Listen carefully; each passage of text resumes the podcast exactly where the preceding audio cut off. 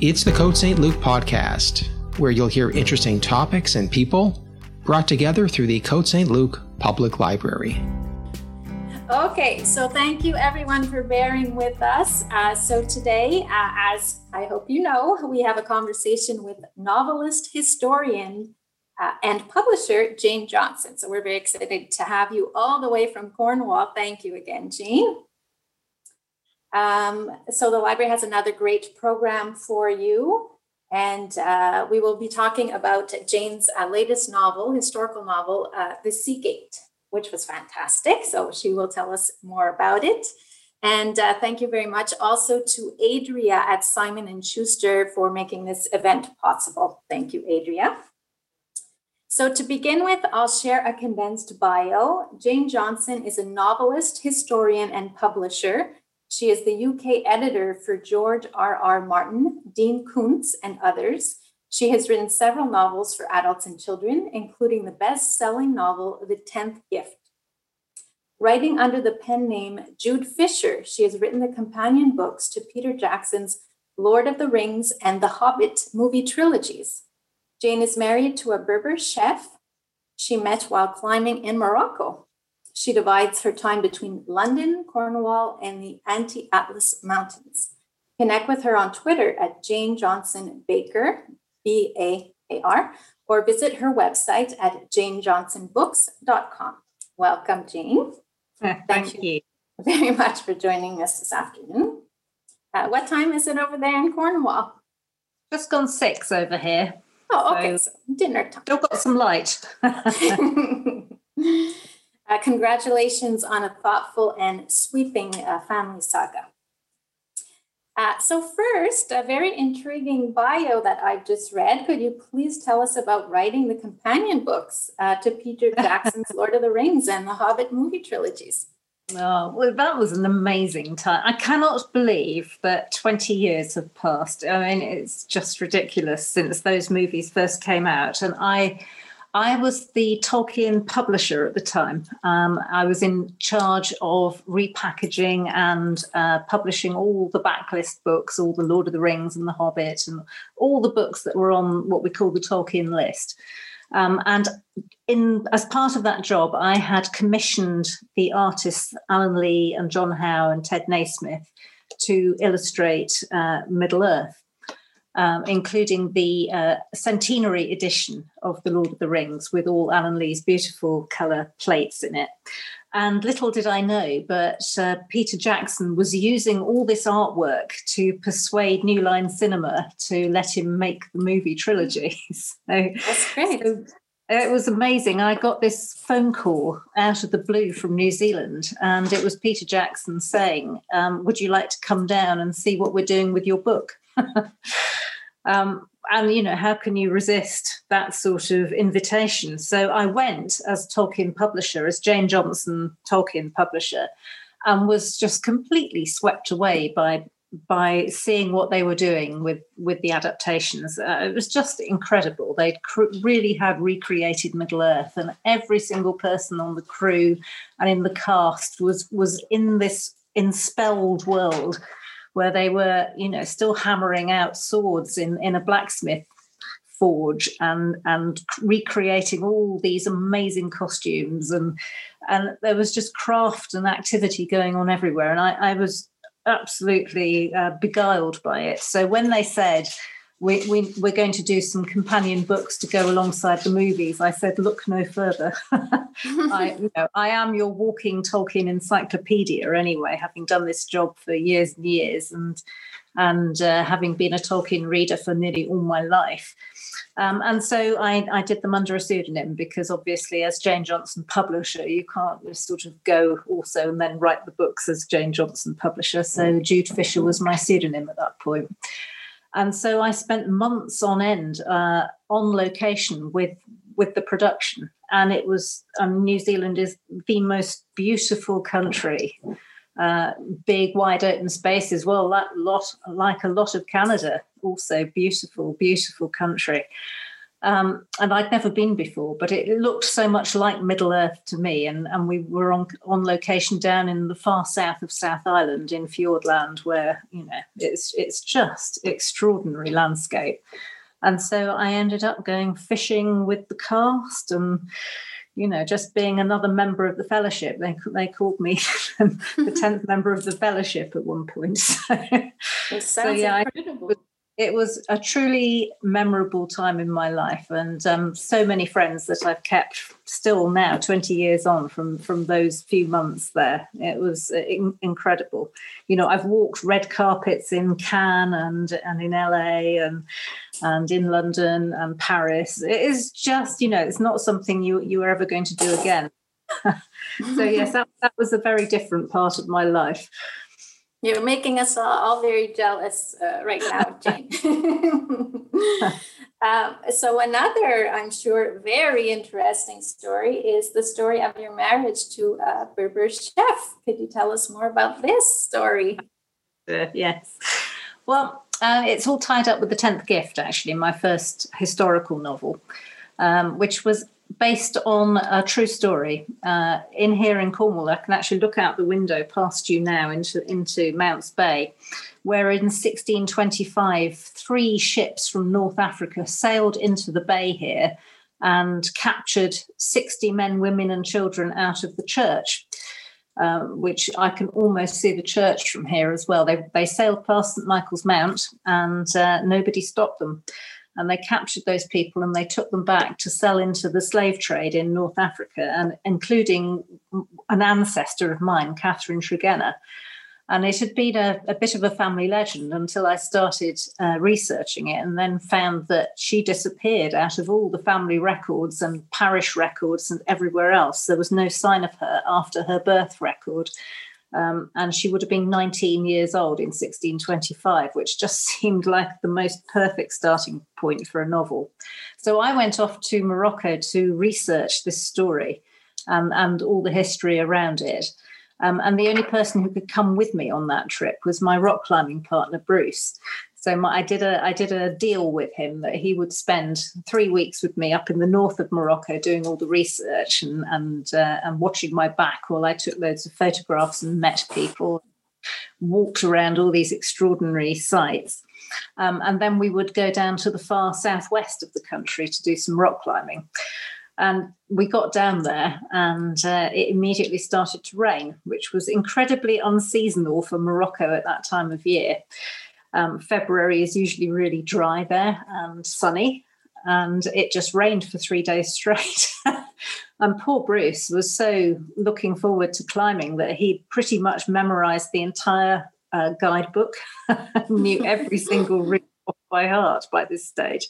So he was almost literally climbing the walls by, by the end of the third day when we stumbled on this uh, little restaurant in the back streets of this Berber village that we were staying in and uh, the door was opened by this extremely charismatic man in a turban and, and local robes. And I just turned to Bruce and I said, "Oh, that's my that's my Barbary pirate chief." and yes, six months later, Rita, I married him.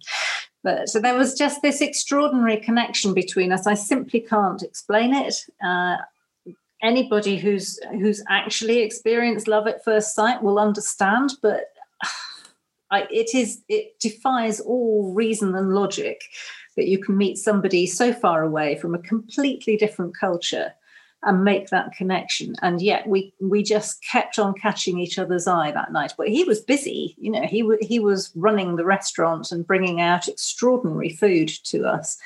Um, and little did I know, I thought I had no idea how these things ran. I thought there must be women in the kitchen producing all the food, and you know he would have you know, wife and mother and all the rest of it back there. But in fact, he was actually running back and, and cooking and then bringing it out to this restaurant full of 30 people.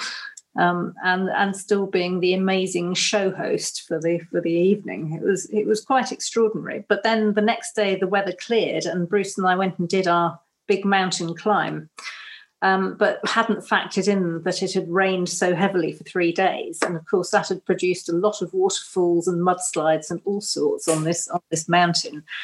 And uh, we got up to the crux of the route at about five o'clock in the evening.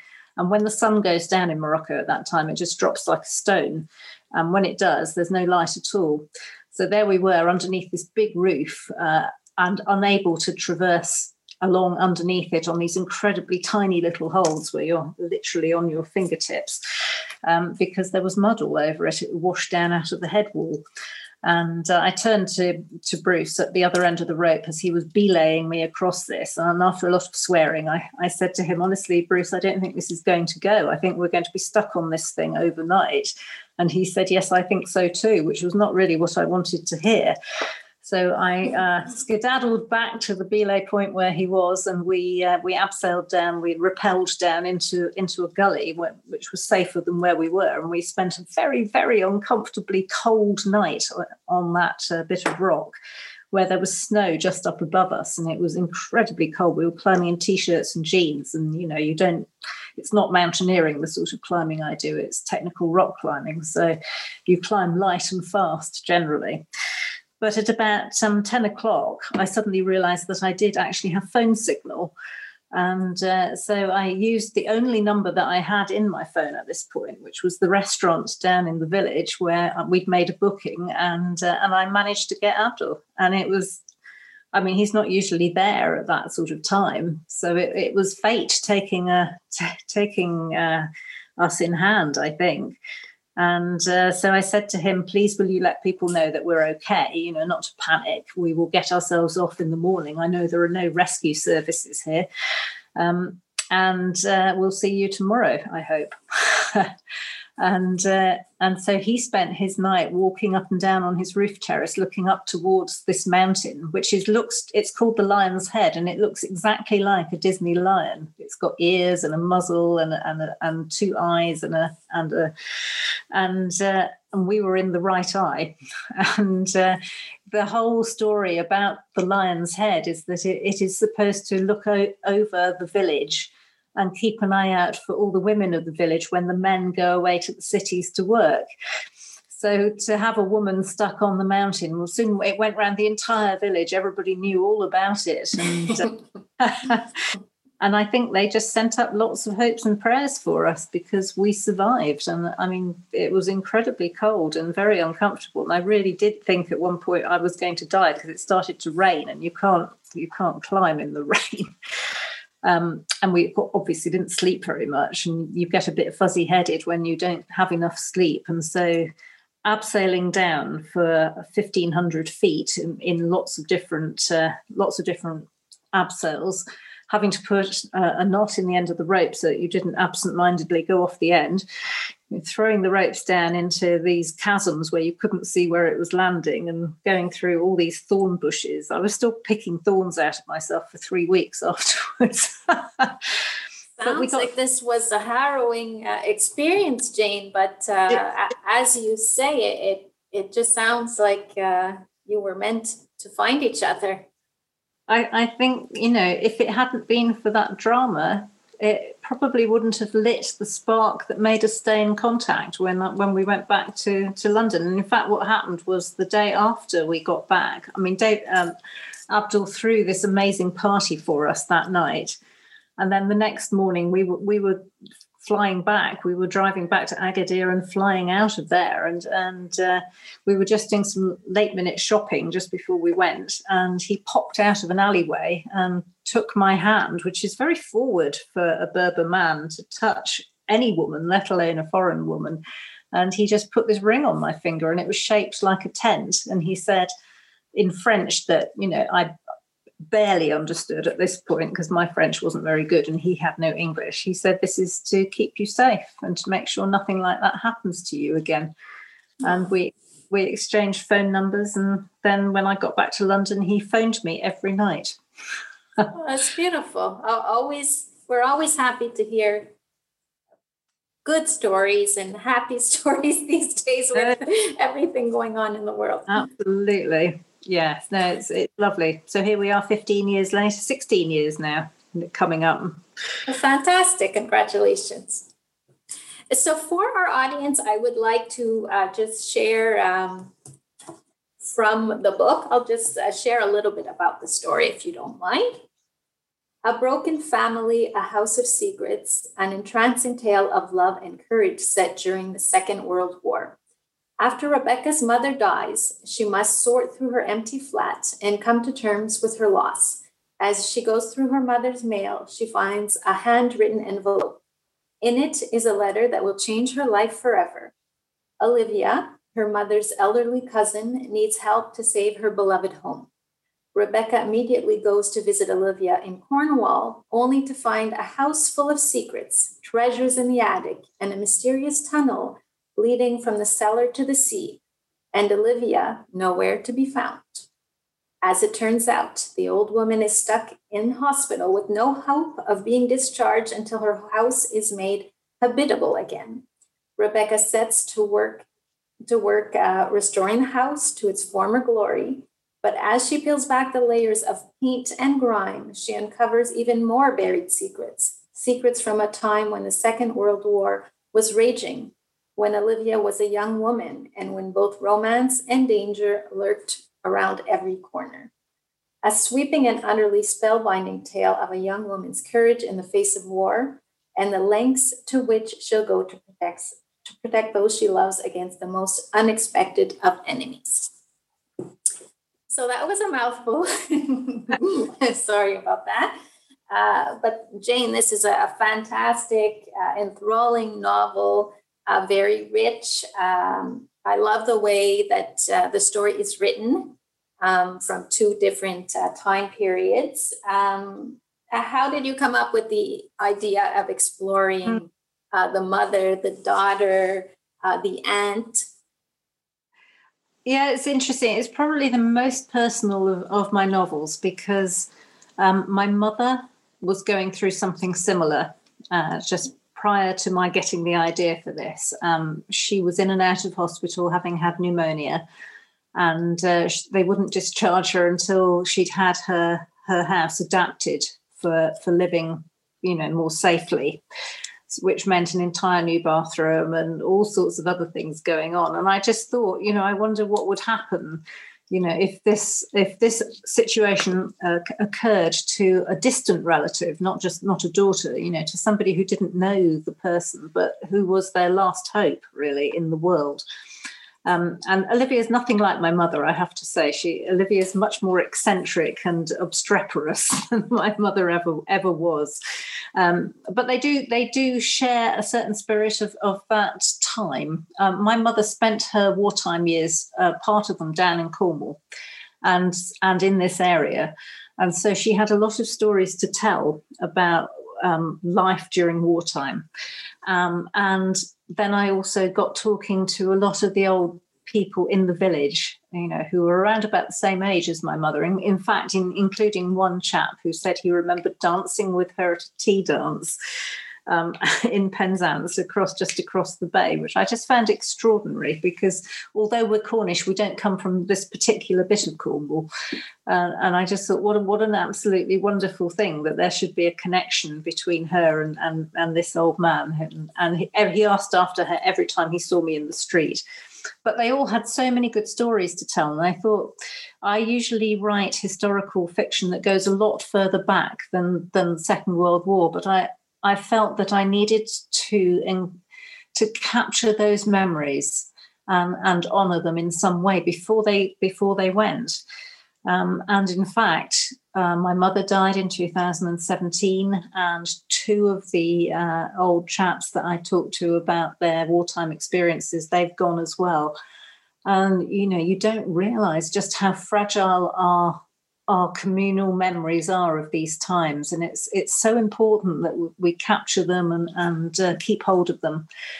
Uh, so that was partly why I, I wrote this story. Um, and just partly, I love the idea of old, decrepit houses and the lives they have seen inside them and the lives they have lived. And every house has a story to tell, I think and uh, and I've known some really old houses, rickety old houses down here, and and it's amazing what you find in some of these places. So I just put all these different things together, and and alongside you know the beautiful countryside I live in here, and the whole maritime history and and all the all the folklore and it it's a rich area in which to live when it comes to a life of the imagination. So it was a fun book to write. Is the is the uh, house in the book is it based on an actual home or is it sort of pieces of homes that you've come across in Cornwall? That's exactly how it works. okay.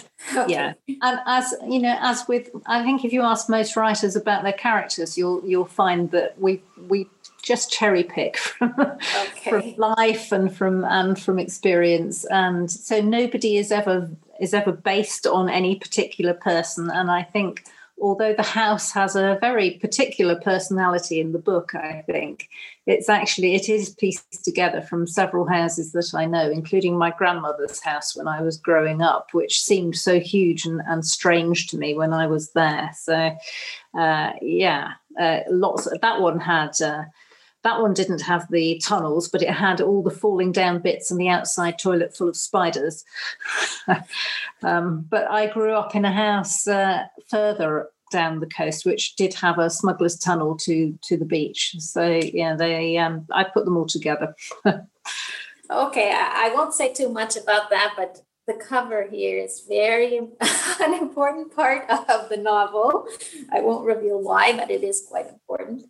Um, can you tell us about the character uh, of Becky and how she came about? Um, was any mm. of what's written about her, her journey going through uh, breast cancer, um, was that based on anything that happened in, in your family, in your life, or she's just a fictional character?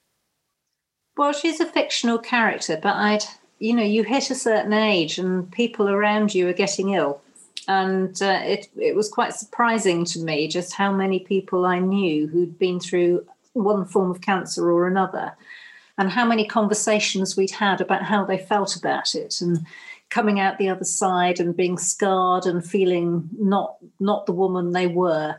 Um, and then how some of them flourished wonderfully after, afterwards and just battled through and, and were really lucky and so I, I took a, a, lot of uh, a lot of those uh, conversations and experiences as well, and put them into Becky. And Becky, Becky is an artist who has stopped making art. Um, she's a lost soul at the beginning of this book. She's just been through the breast cancer. She's with an unreliable partner. Her her partner is has cheated on her while she was undergoing chemotherapy um, which is just a terrible thing. And and she's feeling very worthless. And her mother didn't tell her that she had cancer and was and that it was terminal because she felt that Becky was already going through too much with her own cancer and was too fragile. And so when her mother dies, Becky's not had a chance to say goodbye or to or to round the circle in any sort of way. And so she's she feels more useless than ever. And so to find the cry for help from Olivia in her mother's mail, I think gave her a chance to redeem herself in a way, almost redeeming herself in her lost mother's eyes to prove that she is actually strong enough and capable enough to take on this this huge task and to be helpful to somebody else. And I think it's very important when you write a book that your character has a journey to go on. Um, and with Becky, her journey is to go from feeling worthless and broken to being a whole human being again at the end and to be much enriched by her relationship with the old lady and for Olivia as well. You know, when you first encounter Olivia, she's she's just a, bit of a monster, actually. But um, what the book does is show you why she's become a monster, but also, I hope by the end of it, um, she's been humanized as well, and she and Becky. It's almost a book about their relationship, although there are other important relationships in the book. But in a way, the key relationship is is between Olivia and, and Rebecca, um, and crossing the divide of the generations. And I, you know, it's it's so easy um, for us to not see old people for who they are. Actually, we only see the surface. Um, and, and forget what extraordinary, rich, brave, vibrant lives they have led, um, and that they've been young, you know, and had extraordinary times and adventures. And so I very much wanted to write a book that honoured that generation as well, because I think they were a remarkable and are a remarkable generation. Yes, indeed. I definitely agree with you. Um, can you tell us a little bit about uh, an intriguing character I found, Rosemary, who's Mary at uh-huh. times? yes, no, I wanted her to be a bit of an enigma. Now, you, you first see her as a child. Well, you don't first see her as a child, but you don't realize who she is. And I'm not going to give the game away on this one. But um, yes, she is an evacuated child who turns up during the Second World War. Children were sent down here to be safe from the London Blitz and uh, and the bombings in other cities as well. Um, they were sent to uh, safe places which weren't undergoing bombing. And they were just put on trains and packed off to strangers to live live in their houses without without knowing anything about them. And you know uh, extraordinary to have that happen to you. And so you can imagine just how how traumatized you might be as a child by this experience especially if you land in a house where you you're not really wanted um, and i think this particular character comes with plenty of baggage of her own as well, because I, I, I don't think her mother ever really wanted her either. And it's made her insecure, and insecure people can be quite horrible sometimes. and, and, so I'm afraid she's not the nicest character, but um, she yes, she also has a story to be revealed, and I, and, and to some extent redeemed by the end. Although um, Um, to I some extent. I had quite a lot of fun with her. I, wasn't, I wasn't sure my editor was going to let me get away with some of that. um, I love some of the details in your books uh, about the, the car. Um, you know, the, the, the car that everyone later in the story it's it seems to be any time whether it's uh, in the 40s or later on uh, when olivia is uh, much older and it, it gets taken out. This beautiful car always gets noticed. Can you tell us about the flying eight? Yeah the flying eight. Well my father was a big car enthusiast and actually he used to be a racing driver before the war. So I grew up uh, surrounded by cars, and so I've always loved them and always found them fascinating. And I just wanted a car that wasn't too flashy, but had real style to it. And, and the standard Flying Eight is is has beautiful long wings and and uh, a, run, a, running board and, and a long bonnet and and uh, inside all beautifully tricked out in, in leather.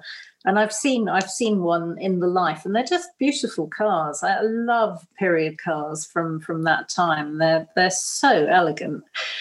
Um, but the idea that you might have this treasure in a garage and it would still work, I just love that.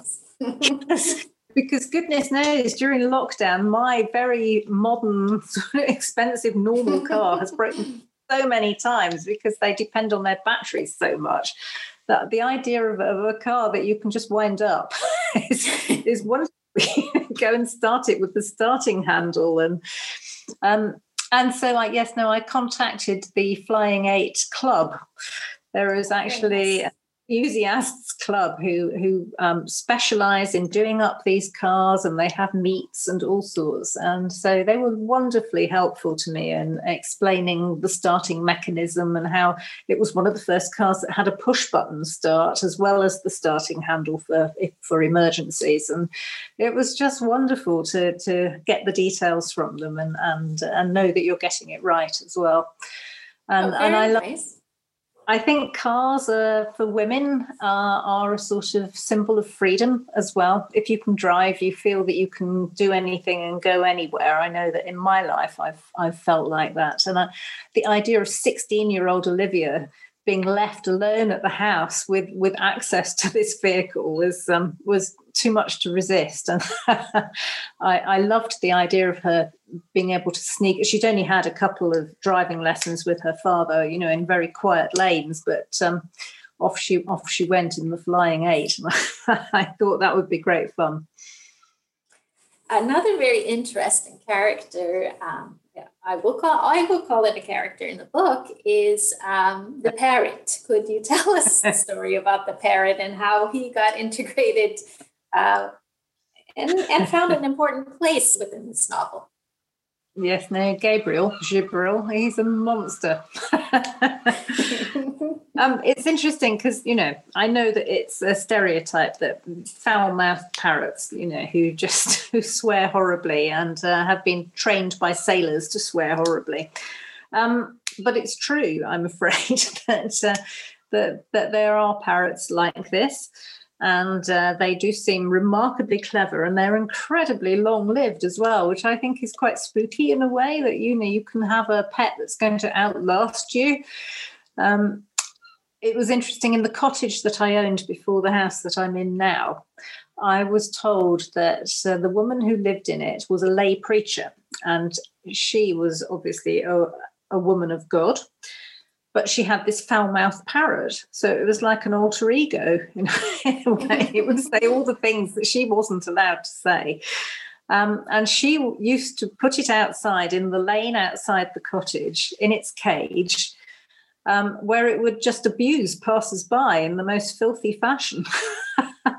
And I just love the idea of this, this horrible, horrible bird, which also, you know, Olivia lets fly loose around the house. You can imagine the state of the house when when poor Becky arrives after you've had a, a free flying parrot going around and around. Uh, just horrible. But um, but I love Gabriel to bits. He, he was the most fun to write.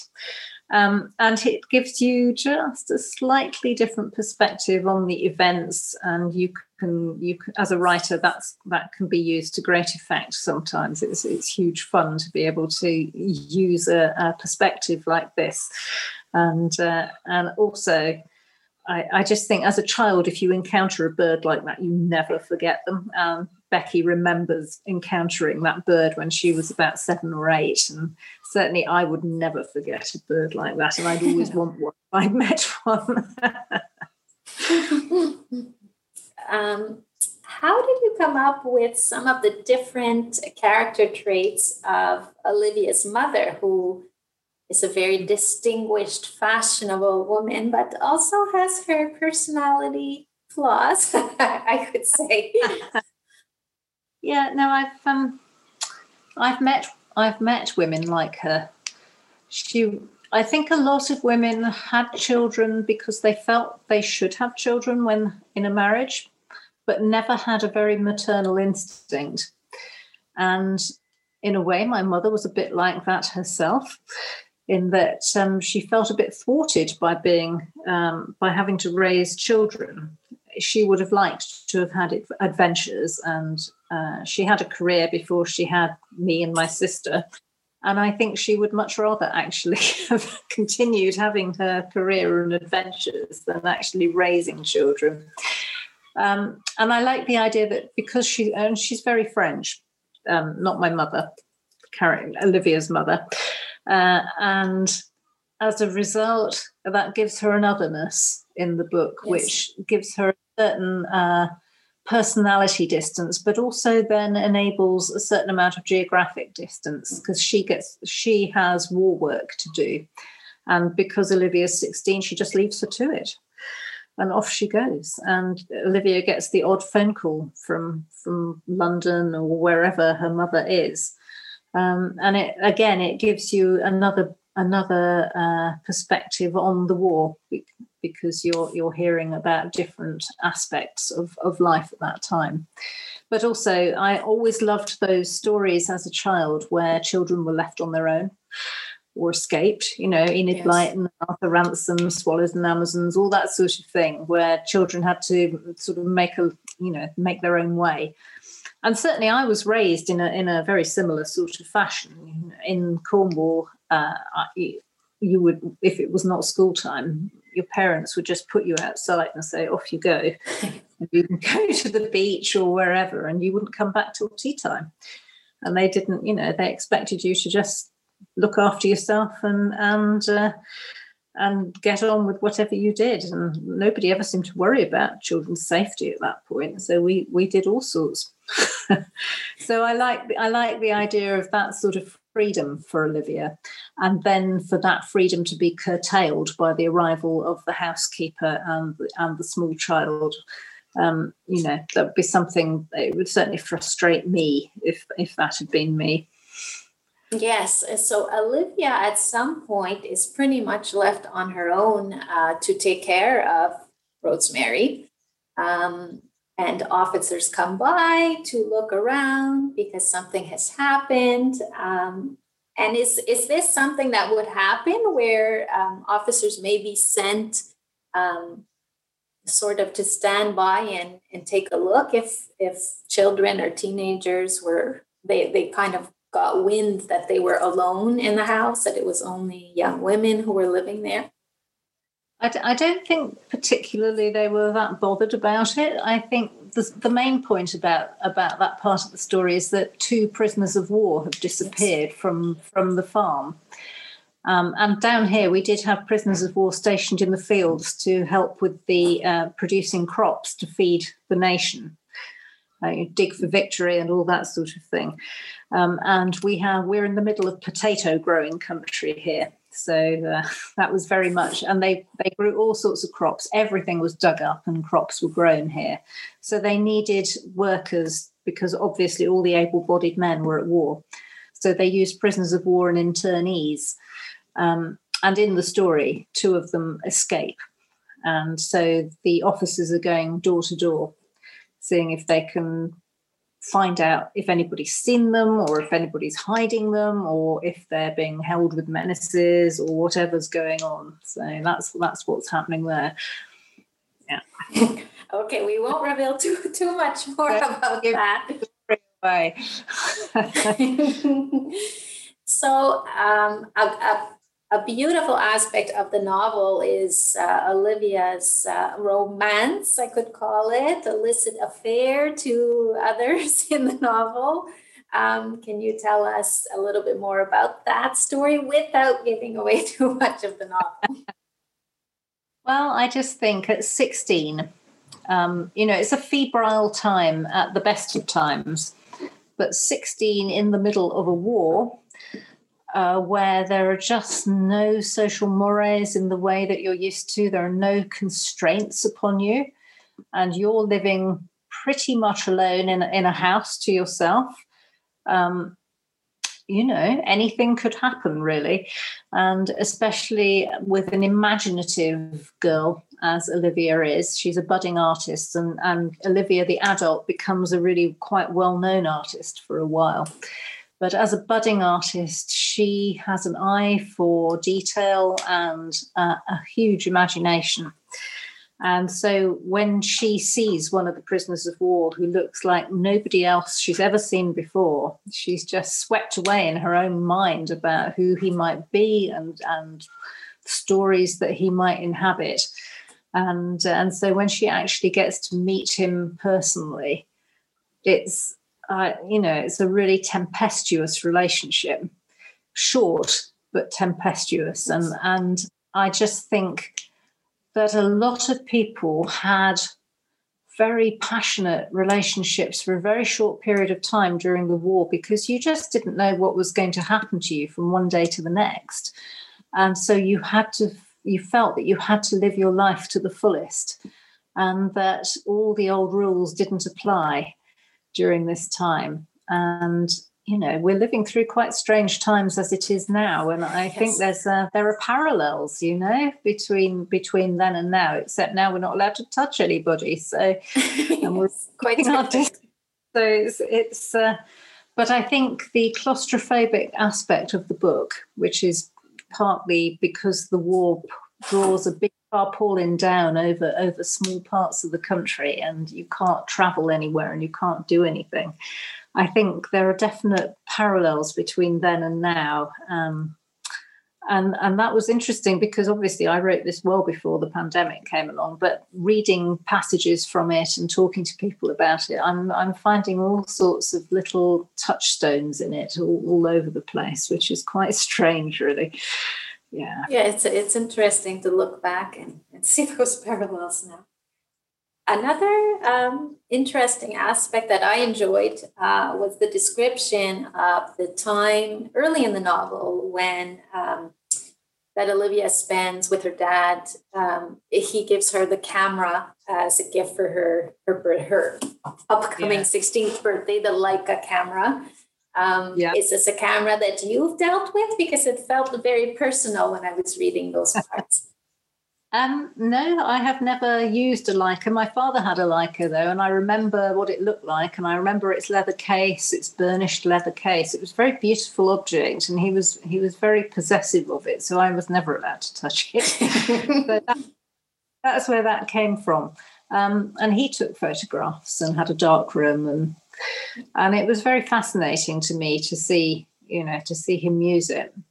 But again it's a, it's very freeing i think for a 16 year old to to lay hands on a on an incredible piece of equipment like this you know. I mean now we're all so used to having our, our mobile phones our cell phones and wonderful digital cameras that we can just click and, and have an instant photograph. But the process of actually printing a photograph at that time you know it's just so it's a craft it's a it's a real piece of craft and and i think it's fascinating. And also because of that and because of negatives not looking like photographs and you can again play with secrets and and images in a in a way that you, you know it's not obvious.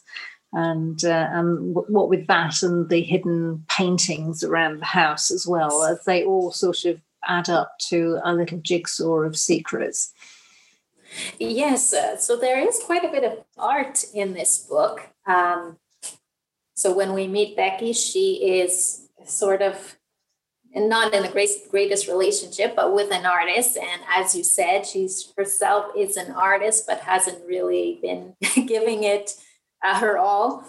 And uh, so her long lost, uh, her mother's, her cousin, um, she's an artist, so there there are a lot of um, sort of uh, instances where we're talking about art, about paintings, about an elusive artist. Who is this artist? Um, is this something that's present in your family? Are there a lot of artists?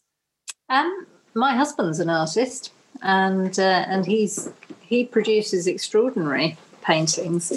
But um, no, my my parents not were not artists, and I was never an artist. But this area of Cornwall is very famous for the Newlyn School of Art and the St Ives School of Art. So it's uh, there are so many writers and artists and painters and potters around here. It, it does seem to be an area that that attracts uh, imaginative people, and so I'm surrounded by artists, and I know several. Uh, and it seemed to me to be another way to uh, contact, make contact with the area and with the beautiful coast and with, you know, the views that we have here and the light and um, and just the essence of Cornwall, really. It does sound like you have the perfect uh, landscape and seascape for for beautiful paintings and art to be produced. It's a pretty place, it must be said. Yeah. Yes. Well, thank you so much, uh, Jane, uh, for taking the time uh, to talk to us today. So, before I just open it up and see if uh, any of our listeners have any questions for you, could you give us a sneak peek on what you're working on next? Ah, well, it's another Cornish novel. It doesn't have a title yet. I'm about 70 words, 70,000 words into it. And so on the downhill stretch now. Um, oh, gosh, it's a difficult one to, to talk about, actually, although there's another uh, remote house involved in this one. And, uh, but this time, uh, a refugee family, and it's set in 1954, a refugee family who are Polish, who've come just before the war for having fled Poland uh, they end up down here in Cornwall. So it's another, it's a, a sort of an outsider's novel because Cornwall can be uh, quite a difficult place to live if you're not of the community here. And so I wanted to give that aspect of, uh, of the experience of being down here, but then also add into it quite a lot of folklore and um, you know it can be a bit of an uncanny place to live sometimes. Some of the remote areas of cornwall have all sorts of stories attached to them lots of legends and, and mythology and uh, and i wanted to see how that would the interaction between a family who don't have the background in all that all that stuff um, how they come into contact with it and how it affects them. And it's um, so there's there's Magdalena, who is in her 40s and extremely elegant, a real fashion plate and very proper. And her daughter, Mila, uh, who uh, has, uh, well, she's been extracted from uh, an, an, unfortunate relationship rather against her will. Uh, and uh, and her, her daughter, Janie Janeska, has is coming up to five uh, which is a really uh, interesting age. I think children of that age live in their heads so much, and uh, and they're very open to everything. So she is very much a conduit for everything that's going on, and so I've got th- three generations of women in this one huge house, which has been. nobody's really ever wanted to stay there for some reason. okay. Probably a secret in there somewhere. There's a few secrets in there. It's got a bit of an atmosphere. Um, it's kind of a, a, a house of ill repute in some ways, in that the locals are a bit wary of it, and and it has stories attached to it. And I I'm having fun with this with this one. It's uh, again different, and thank goodness it's not a contemporary story because I think I, I, I found it hard enough to write during this last year as it is. Yes, but thank goodness it was set in the past because I don't think I could have connected with it at all otherwise. I think we've all been thrown up in the air so much um, that uh, it's it's been very hard. I, I, know a lot of people who haven't been able to read over the, over the last year, let alone create.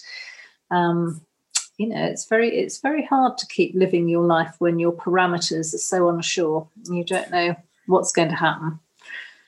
So how but, has the pandemic on your uh, end affected your writing and your career? Because uh, we're with you today. From from our perspective it's on a it's kind of been a silver lining because we're reaching out to people we probably wouldn't have had the opportunity to speak to but isn't, I mean, there are lots of upsides actually, because here we are, you know, yes. and we have we have had to use these te- new technologies and i think it's brilliant being able to do this you know i mean author tours they take a lot of time and a lot of expense to set up um, and yet you can just do an event like this, and it's it's wonderful to make connections. I mean, you know, this is the this is the highlight of my week. Ours as well. the rest of my week is, is taken up by by constantly being online and, and doing my emails and, and editing and, and all the rest of it and then walking up to my allotment every day for an hour so um, yeah, so I, thank goodness I've, I've had that garden for for this year, and I only got it just before we locked down uh, a, a, year ago. In so it's been an absolute. That's great. That's it, great. And we could I hear think, this the seagulls. I think uh, Jane. Probably they are loud. But now that now that twilight has fallen, they should shut up. well, for us, it's quite nice because we're we're not just near the water, so it's nice to to hear. I can almost smell the salty water. yeah. So, how have you found the lockdown? Have Have you been locked down in in Montreal? Uh, yes, in our particular case, uh, the city of Côte Saint-Luc, it, it, it, does have a, a pretty high uh, amount of cases. So, so we're taking things very slowly. people are still um, using the library services. Um, they're coming to pick up their books and their magazines, uh, no contact kind of service outdoors, but we're doing a lot of uh, virtual events as well. So we're, we're, you know, we're making the most of it. We're, we're trying to cover as many angles as we can, and people seem quite happy that we're doing that, trying our best to keep everyone safe. Oh, I think books are a wonderful escape during this sort of event. I mean, I think it's here we're in a, in a village of just under 5,000 people and the community has really come into its own. We've we've had a little travelling library going around to all the elderly people's houses so that they can choose books to read, and we've all been giving spare books to it, and and and that sort of thing has been lovely. And I must say, you know, libraries are just they were the life my lifeblood when I was growing up. My highlight of every week was going to the local library and coming away using everybody else's tickets. so I come away with a huge stack of books every every weekend, and it's just brilliant. Well, that's that's always nice to hear, Jane. I, I think our viewers are a little bit shy today, but maybe just in closing, I'll ask you to share any tips you have for some uh, prospective writers that are listening in and that are too shy to ask you, where do I begin? What are some of the key rules I should know? There are no rules. I think that's the most important thing to know that nobody can tell you how to write or what to write you you've got to find a way to write that's the most important thing is if you're going to write you write and everybody i know a lot of people who said oh i'm not really a writer i'm not published i you know i just do a bit you know in my spare time. I'm sorry if you do writing in your spare time you are a writer. And really it's about perseverance in all aspects of what you do. Um, you've just got to finish it if you start a story, finish it. Even if you hate it, even if when you come to the end you think it's the worst thing ever, you then put it away for a little while and then you go back to it a few weeks later. And it's like reading something by someone else entirely. And uh, and you will just start editing it and changing it. And I think you should never be afraid to edit and rewrite and rework it because it's nuts and bolts. Books books are made of nuts and bolts, and you can you can just take them apart, put them back together, and not lose it. And especially now that we have we have computers, you can keep all your versions, so nothing is ever yes. lost if you save them carefully. Um, and you know that's that's a gift because when I started writing, it it was on a typewriter, and I was a terrible typist as well. And you just had loads of bits of paper around, and if you lost your manuscript, you lost everything that you'd done. So we're very lucky nowadays to be able to save it all so easily and um, safely. Yeah. So I just think really just do whatever makes you feel happiest when you when you're writing. Don't let anybody tell you not to do what you're doing. Um, I writing groups can be extremely useful when they're being supportive, but if they're being critical of you, that can be really damaging. And actually, the most important thing for a writer is to grow a hide. You grow a okay. thick skin, thick skin. and and if you feel that it's right, you stick with it. And no matter what anybody else says, if you feel that you're writing the thing you want to write and the way you want to write it, you just stick with it. And then after that, very much a matter of perseverance. Solid advice. Thank you, Jane. I see a, a question did pop up now in our chat. How long does it take to write a novel? How do you start it? Uh, if you have a story inside but have never written a book. So that's one of the questions. well, you know, all stories take their own amount of time to write. Um, and some people write really quickly, and some people, like me, do not. I mean, partly that's because I'm working pretty much full time as well, so I only get to write at weekends, which is, you know, that is in itself a difficult thing. I think if you get a, if you're able to, you get down the bones of your idea as fast as possible uh, so that you have you know the shape of what you're going to write you don't need to know all the details of how you get to point from point a to point z But as long as you know the vague shape of your story, then you get as much of that down just as an outline as possible, just to give yourself guidance. You don't have to stick to it. That's the other thing that I should say is that when you start writing, odd things happen and odd odd connections are made and you suddenly find your story going off in different directions. Don't worry about it. That's actually a good thing. Um, and just follow them see where they go because usually when your subconscious takes you off down these little lanes they're they're actually the most important routes to where you're going. Um, and i just keep doing it every day. You just have to keep writing keep writing keep writing and get into the habit of it. Even if you write rubbish you know sometimes you sit down and you can't think of anything to write just write anything. Just write absolutely anything from any of the different characters point of views and it will get you going. You can scrap it later. Nothing's ever lost. You can just throw that away keep it in a different file and your your brain will find its way back to where you need to be if you keep doing that. I, am very sure of it. Okay thank you. time. it takes me two years to write a novel two years. Mm. Uh, and another question that came in is Who is your favorite writer? And oh. a thank you for answering the first one. that's a very, that's an impossible, impossible. Uh, or question. perhaps some of them that you quite enjoy or influenced right. you.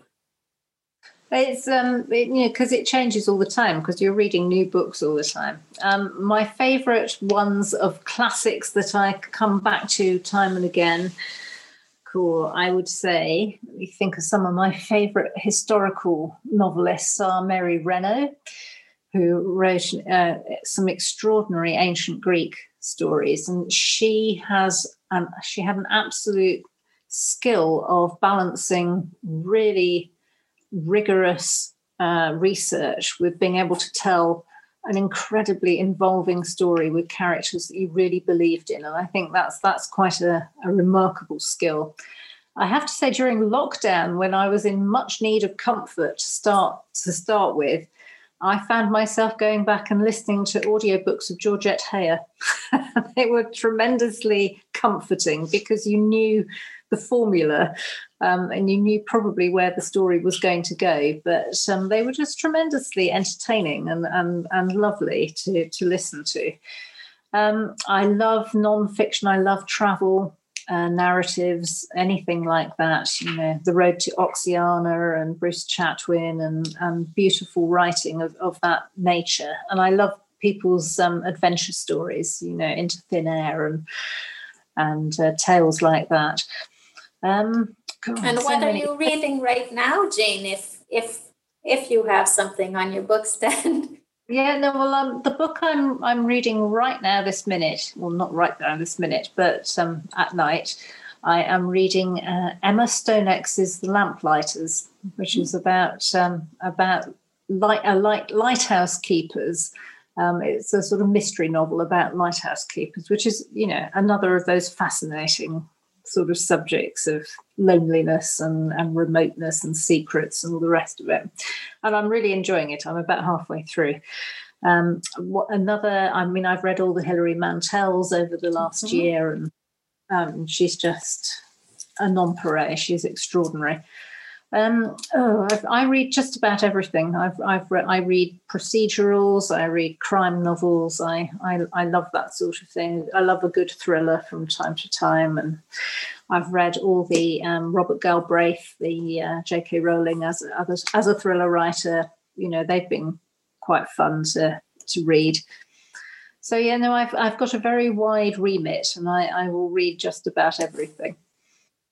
Last question for you, Jane, and I'll let you off the hook. Do you write plays as well? No. that's a, that's, no. I don't write plays and I don't write poetry. It's the two areas that I don't I don't go anywhere near. No. Okay. Well, thank you so much, Jane. Uh, it was great to spend some time with you. And again, I'm so sorry for the technical issues, but we did make it work.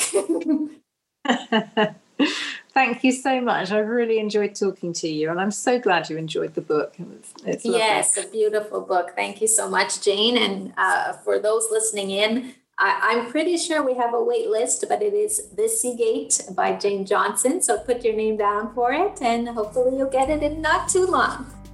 Thank you, everybody. Thank you, Jane. Thank you, have everyone. a great rest of your day. Thank you for listening to the Côte St. Luc podcast today. We launched the podcast and telephone broadcasting service in March 2020. The idea was to get content from Parks and Recreation and the library into your homes using Zoom, telephone, and podcasts. If you enjoyed the podcast, please give it a rating and review at Apple Podcasts and share it with your friends. For more information about programs at the library, visit csllibrary.org. For information about the City of Côte St. Luc, visit cotestluc.org. Have a great day.